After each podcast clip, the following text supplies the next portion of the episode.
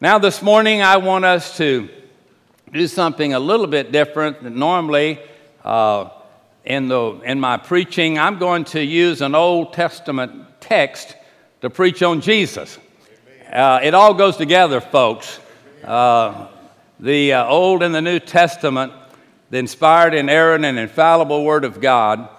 And oftentimes, we get confused, and I hope today I won't confuse it more. I hope I will simplify it as we open our Bibles together to the 116th Psalm.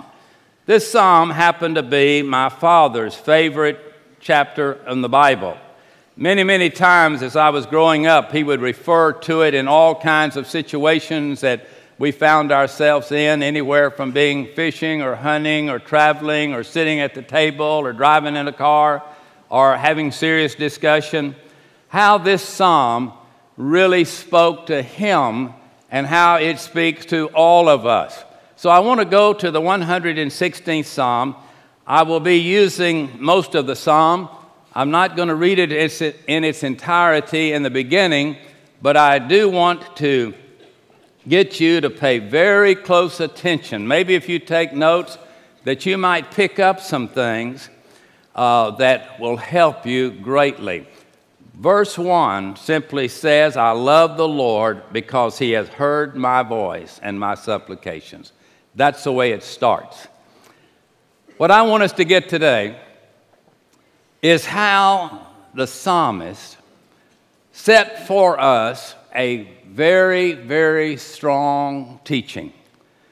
As David was able to communicate with God, the Father, and as he would pray, he always had a very close relationship with God.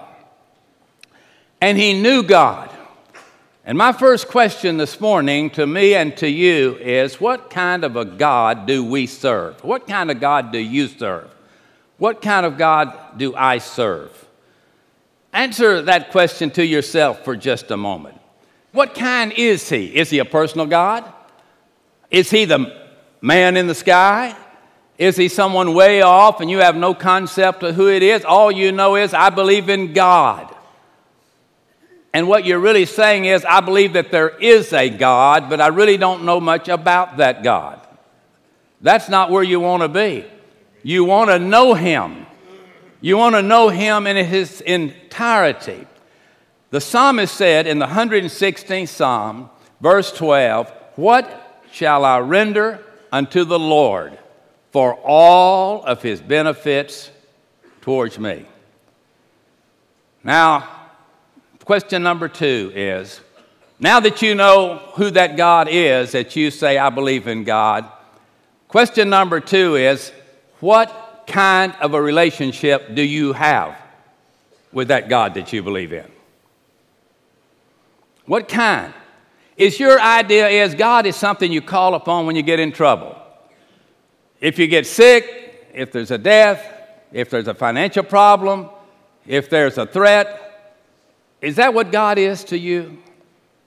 Again, I want to repeat it. What is your relationship to the God as to whatever you think God is. Is it something that is biblical or is it something that you have made up? Do we really know God? Do you know God? Do I know God? When we speak of the great Jehovah God of the scriptures, we immediately are in touch with what we call the Trinity God the Father, God the Son, and God the Holy Spirit. Father, Son, and Holy Spirit. Now, if you say, I believe there's a God, and I have a relationship with that God, then the next question that you ask yourself is Do I know the Father? Do I know the Son? And do I know the Holy Spirit? As we go into this Christmas season, this text is very, very relevant because you see, we worship Jesus because of who he is. Amen. We don't worship him just because his name is Jesus. We worship him because the Bible says the Word became flesh and dwelt among men. That flesh was Jesus Christ. God became flesh. Now, when Jesus did what he was to do on this earth, he went about performing miracles, he went about doing good, he went about bringing people that didn't know the Father through the Son and the touching of the Holy Spirit, he led them to the Father. And all during that time, he was fulfilling God's plan for his life. Now, you can't render, what shall I render unto the Lord if you don't know who he is? You know, when you go buy Christmas gifts, most of the time, not always, sometimes you get in a rush, you just get what you can find. But normally, you think, what would that person like or need? And can I afford it? And you think that way because you're thinking of the recipient. Well, God the Father sent God the Son and God the Holy Spirit because we need to know the Father, the Son, and the Holy Spirit. But today, at this time of the year, we focus so much on the Son, rightfully so. The babe wrapped in swaddling clothes, the babe that grew up and, as a young man, began to do the will of the Father. He began to move around and move about and do what he had come here to do. He went into all kinds of situations and he handled things in the midst sometimes of sinners that were just out and out sinners, and sometimes in the presence of the religious crowd. And it's interesting that even the religious crowd didn't understand who Jesus was many times, many stories. Now, what the problem today is, some of us still don't know. Now, we've had a lot of years and a lot of study and the Greek and the Hebrew languages and on and on. And we've had chance to look back at some of the greatest scholarship ever done. But the point today is, and at Christmas, being at this time of the year, do you know personally the little babe born in Bethlehem that died on Calvary, rose from the grave, and is coming back soon? Do you know him? Would you recognize him? Does your life show today that there's some places that Jesus just would not go? Therefore, you don't go there. There are some things that Jesus would not do and did not do. Do you do that? Do you do those things that he would not do? Do you know what it's like to be his child? And for him to live in you so that where he is, then you can be also. Because Christmas is wrapping up so much about God the Father, God the Son, and God the Holy Spirit. Now, permit me to go back to the Old Testament, pick up a young man named David, read what he says, and see if we can apply it to ourselves. David loved his God and he worshiped his God and he served his God. Do you? Do I? How do you handle this teaching? Now, here's what he found out. Now, stick with me to the text. Number one, the God, Jehovah, is a God that listens. He listens. Look at the Psalm 116, 2.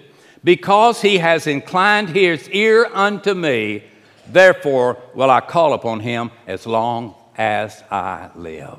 Do you have that kind of relationship? Maybe you don't have the problem I have. I have a problem getting people to listen to me. I mean, they got their phones, they got their televisions, they're talking. You know, I've seen people, they can carry on three conversations at the same time with three different people.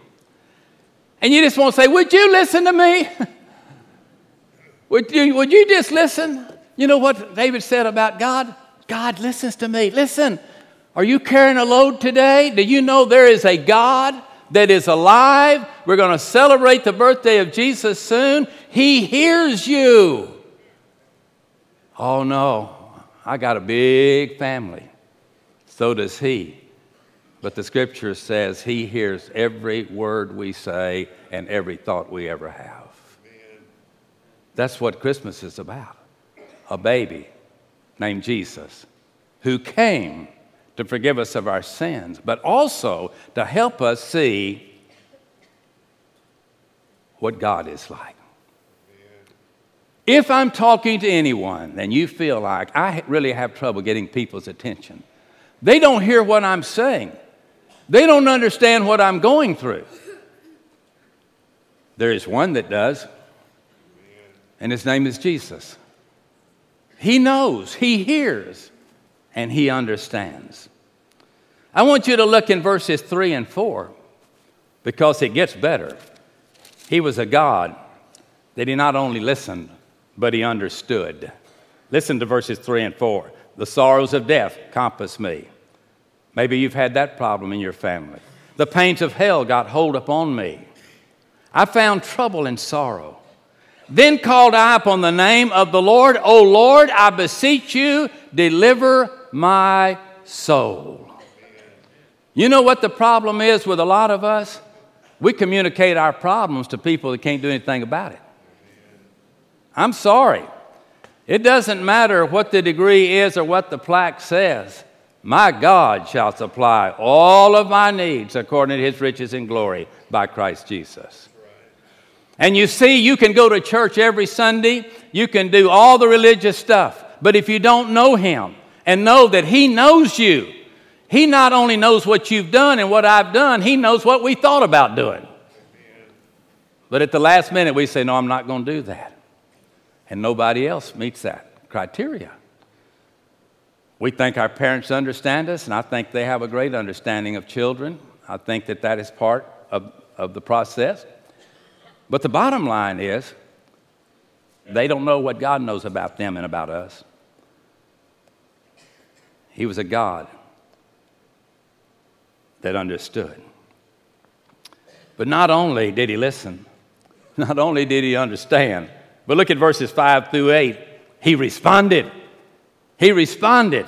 Listen to this Gracious is the Lord, righteous. Yea, our God is merciful. The Lord preserves the simple. I like that part. I was brought low, and he helped me. Return unto your rest, O my soul, for the Lord has dealt bountifully with you. For you have delivered my soul from death, my eyes from tears, and my feet from falling. Listen to me. God responds to the prayers of his kids. The effectual, fervent prayer of a righteous man availeth much, according to the scripture. That's who we are celebrating at Christmas time a God that listens, a God that understands, and a God that responds to us. He works. Oh, I can remember those many, many Christmases. It was beautiful, but it didn't work. It, it didn't make any difference that I didn't put the battery in it. I didn't know you're supposed to. All I knew was it didn't work, and I was going to play with it all day. But God understands, and God responds. In verse 5, it says, God is merciful, gracious is the Lord, and righteous. Yea, our God is merciful. Do you ever use those words? You ever have a friend that says, Mercy me, mercy me? I mean, I'm, my family from Louisiana. A lot of people say, Mercy me, mercy me, all the time, mercy me. God have mercy on me. Sometimes you just say, God have mercy on the whole situation.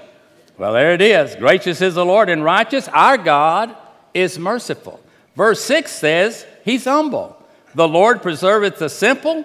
I was brought low, and He helped me. Not only that, but verse 8 says, He delivered from death. For thou hast delivered my soul from death, mine eyes from tears, and my feet from falling. Have you ever fallen? Have you ever cried? Are you going to die? Yes, yes, yes. But God is able. He can handle the situation, He can handle it. He promises to deliver us from death. He promises in that verse to deliver us from tears. And he says, I'll keep your feet from falling. Are you scared of heights? Do you have one of those phobias? That is a phobia. I mean, some people, they're, they're, they're getting nervous in the balcony back over here, all right? And folks, some folks step in a pickup and they get, that's too high off the ground for them, especially if there's a teenager driving it.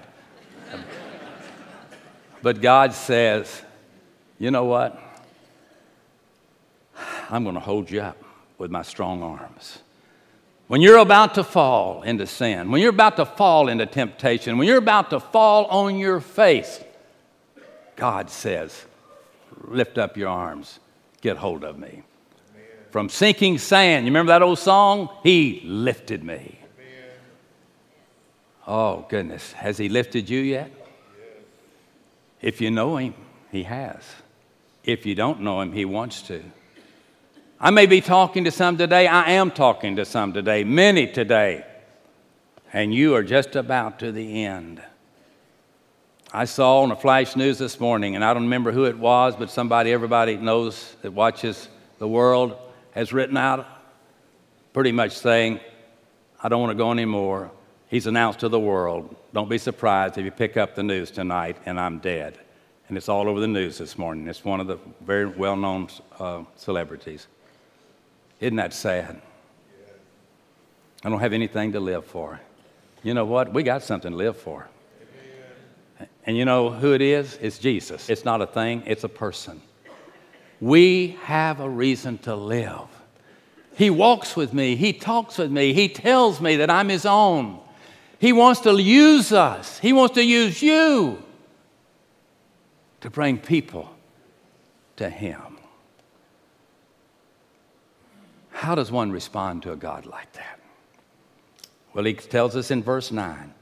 He says, I will walk before the Lord in the land of the living. You know how to keep on the right path. Know that God is watching you and walking with you. And you don't do what you might do if you're alone.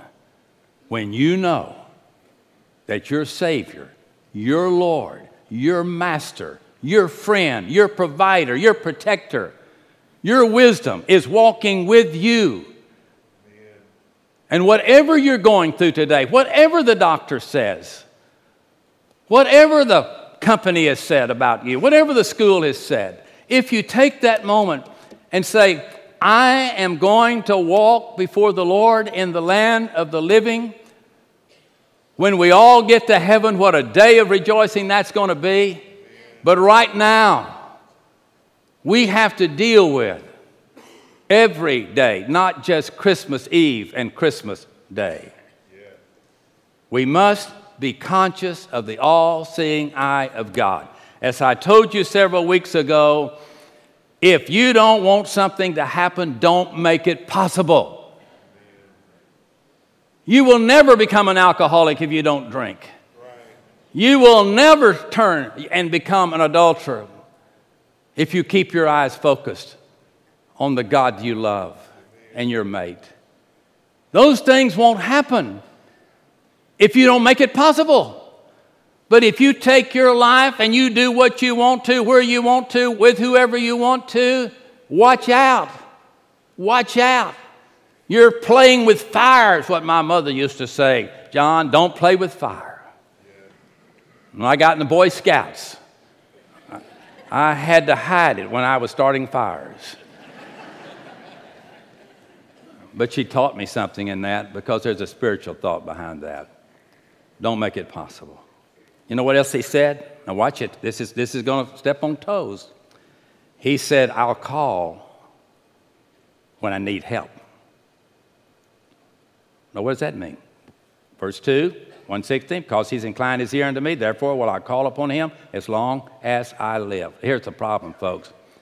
A lot of us are in trouble, but we won't go to the source of forgiveness and freedom. The chains are still there. Why? because I don't become religious. I don't want you to become religious, but I want you to become a child of God. When you are going through that time and you, I just don't know what I'm going to do. I've heard that hundreds of times in my ministry. I just don't know what I'm going to do. I'm just scared to death. You know what you need to do? Be still and know that He's God. And get your phone and put it up. And don't call the preacher and don't call your best friend, but kneel and call upon the name of the Lord. For whosoever shall call upon the name of the Lord shall be saved. Not only salvation from hell, but salvation from the mess you are in. You must, and I must learn to call upon him while he may be found. And he can be found. He's one moment away. When you say, Speak, Lord, the Lord has your attention. Speak, Lord. And you know what? As long as you'll listen, He'll tell you what to do. But when you go back and say, Not me, I'm going to go with the crowd, I'm going this way, God says, Okay, I'll see you later in this life in the life to come, but I'll see you later. But David helps us with this very much in that second verse. And then, most important, the 13th verse. He says, I will take the cup of salvation and I will call upon the name of the Lord. Here's what you do when you go through that valley you remember your salvation.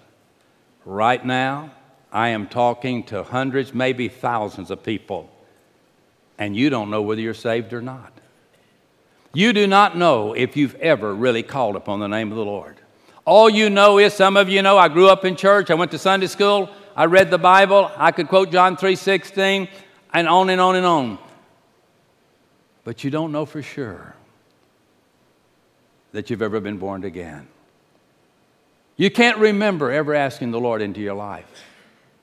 You tried to do right, you did the best you could, but you see, David said, I know I'm going to get through this because I know whose child I am. He remembered his salvation. And then he said, fourthly, in the 14th verse, he said, I'll pay my vows unto the Lord now in the presence of all of his people. He said, I'll pay my vows. Now we have a huge dropping off. Pay. Money? Oh, no. That's all the preacher's talking about is money. You know, when it gets to this part, you start seeing a great falling away. I will pay my vows unto the Lord. Listen to me, folks. You don't give to the church, you don't give to the ministry, you give to the Lord. You give to the Lord that owns the cattle on a thousand hills and the hills they graze on, who has said, I will meet your need. Give, and it shall be given unto you. Good measure, pressed down, shaken together, and running over shall the Lord give unto your bosom. For with the same measure you mete withal, it'll be measured to you again. You will never, ever, ever have a freedom in Christ until you have a freedom become a giver instead of a taker. And I'm talking to more than 50% of those that hear my voice. You are not a giver, you are a taker. Everything you get into, it's what's in it for me. My name's Jimmy, what you going to give me? I, I just want to know. I just want to know, you know. You know, you're going to pick up the tab, I'm going to pick up the tab. Well, I'll go if you get the tickets. I'll do this, I'll do that, and so forth and so on. You know what? God says to us that we're to be givers because God was a giver. For God so loved the world, He gave. He didn't put it on MasterCard. He didn't borrow it from the bank. He gave His only begotten Son. And what we do in life is we are to serve Him with our time and our talents and our substance. And we give to the Lord, not to the need. And then God says, I will take care of my kids. And then in verse 14, it also says, I will do so in the presence of all of his people.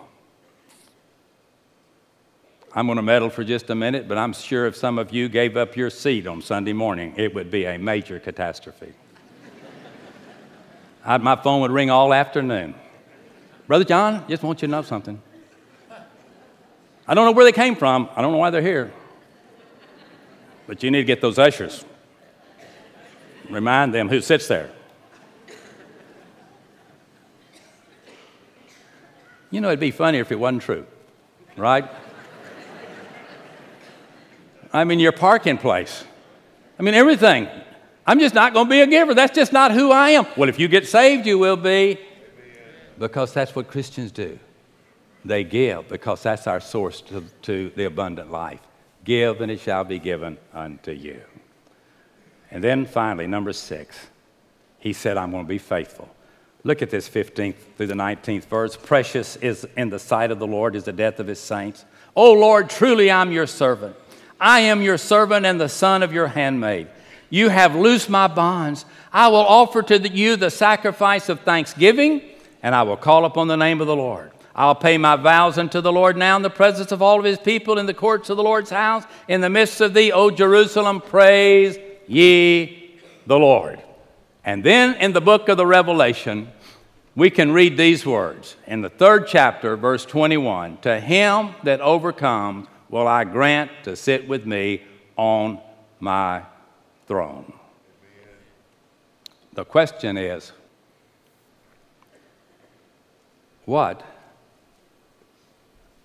are you doing in your relationship with the God that you follow? Thou shalt have no other gods. But a lot of church members have other gods.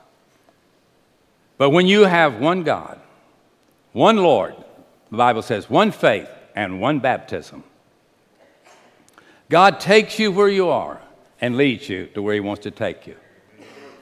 Christmas is the greatest time in the year to give your heart to Jesus. And when somebody at the office says, What did you get for Christmas? you say, Jesus, that's who I got. And you know what? You got something money can't buy and death can't take away from you. And there's no payments due. You say, What did you put it on MasterCard? No, I know the master. I don't need a card. I know the master. He's King of Kings, He's Lord of Lords, He's my Savior, He's my comforter, He's my guide, He's my encourager, he's, He is my supply, my God shall do what? Supply all of my needs according to his riches and glory by Christ Jesus. And all of us can go away from here today. And if we will memorize this verse, what shall I render unto the Lord for all of his benefits towards me? And if we come up with, you know, I'm not sure I even know the Lord, even though I've been at church all of my life. It's all about going to meetings and you go to this, did you attend this? Did you put anything in the plate? Did you come to the celebration? That's not what the Christian life is about. The Christian life is about being like Him. We sing a song to be like Jesus, to be like Jesus. That's all I ask, is to be like Him. But if you'll closely study the New Testament, you'll find out that Jesus did everything the Father wanted him to do. And when he didn't know what to do, Father, if it be possible, let this cup pass from me. He had that relationship with the Father. We have an opportunity to have a relationship with the Father, with His Son Jesus, and the Holy Spirit. Father, Son, and Holy Spirit. And when we're wrapped in that, we're prepared not only for the celebration of Christmas, Christ the Savior has come, but we can win the victory on New Year's Eve when a lot of our friends will be acting like fools. Because it lasts more than a week. It lasts forever and forever, forever. And I want to give you the words of the song, and you finish them, and I'm through. Every day with Jesus is sweeter than the day before. Now that you know the song, say it with me. I'm not going to ask you to sing it.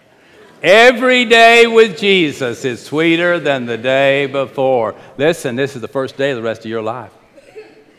You want to be the happiest person on the Christmas tree and could care less what's under the tree because you gave your life to the one that was nailed on the tree, the old rugged cross that shed his blood to buy your salvation.